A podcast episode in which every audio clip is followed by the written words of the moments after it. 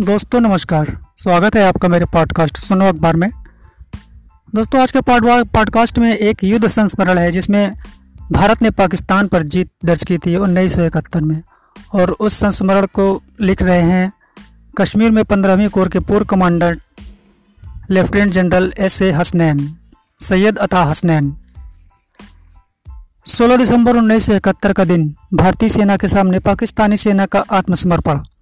जो जो हम इसकी 50वीं वर्षगांठ की ओर बढ़ रहे हैं, ये आधुनिक भारत के इतिहास का भावनात्मक लम्हा बनता जा रहा है। देश के अधिकांश लोगों को पता नहीं कि यह जीत कैसे हासिल हुई।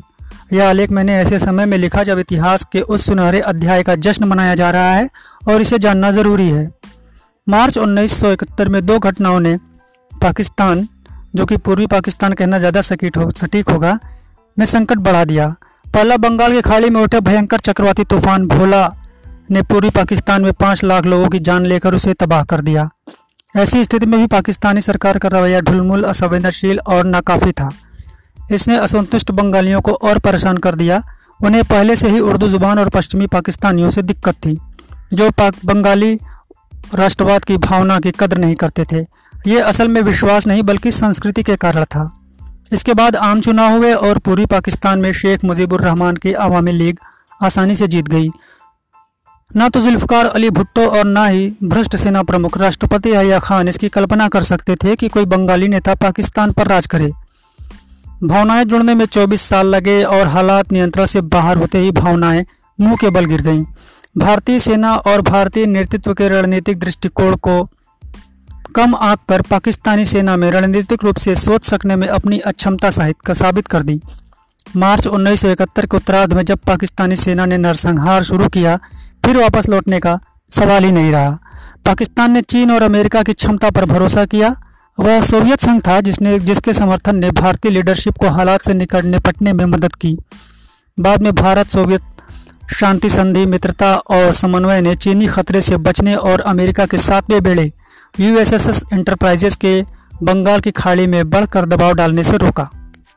जनरल सैम मानेकशॉ, जो कि बाद में फील्ड मार्शल बने, प्रधानमंत्री इंदिरा गांधी को रणनीतिक सलाह और व्यवहारिक थी। मानेकशॉ ने सलाह दी कि भारत को युद्ध थोड़ा टालना चाहिए क्योंकि अप्रैल जुलाई में मौसम सबसे फायदेमंद नहीं रहेगा। उत्तरी सीमा पर चीनी पाकिस्तान की मदद कर सकते थे और पंजाब राजस्थान में खड़ी फसल टैंक से चौपट हो सकती थी। इसके अलावा मानेकशॉ को लगा कि ज़रूरत का सामान और हथियार पहुंचाने में भी वक्त लगेगा। इसका आखिरी निर्णय इंदिरा गांधी ने लिया। ये बहुत कम जानते हैं कि पूर्वी पाकिस्तान में भारतीय सेना के अचानक आक्रमण की योजना को असरहीन बनाने के लिए पाकिस्तान की मूल रणनीति एक छोटे से लॉजिक पर आधारित थी कि पूर्वी पाकिस्तान की रक्षा पश्चिमी पाकिस्तान में है। प्रमुख पाकिस्तानी विश्लेषक व लेखक लेफ्टिनेंट जनरल अनिकुर रहमान मानते हैं कि अगर यह रणनीति थी तो पूर्वी पाकिस्तान में अधिक सेना नहीं भेजी जानी चाहिए थी और पूर्व में कार्रवाई रोकने के लिए भारत को पश्चिमी पाकिस्तान में उलझाना चाहिए था। हालांकि यह याद रखना ज़रूरी है कि युद्ध की स्थितियां अचानक नहीं बनी थीं। पाकिस्तान के लिए पूर्वी पाकिस्तान की ऐसी ही बिना जवाब दिए छोड़ना आसान नहीं था। शायद युद्ध की शुरुआत में ही पाकिस्तान को हार का एहसास हो गया था। भारतीय नौसेना द्वारा कराची की नाकेबंदी की कोशिश का मनोवैज्ञानिक असर पड़ा।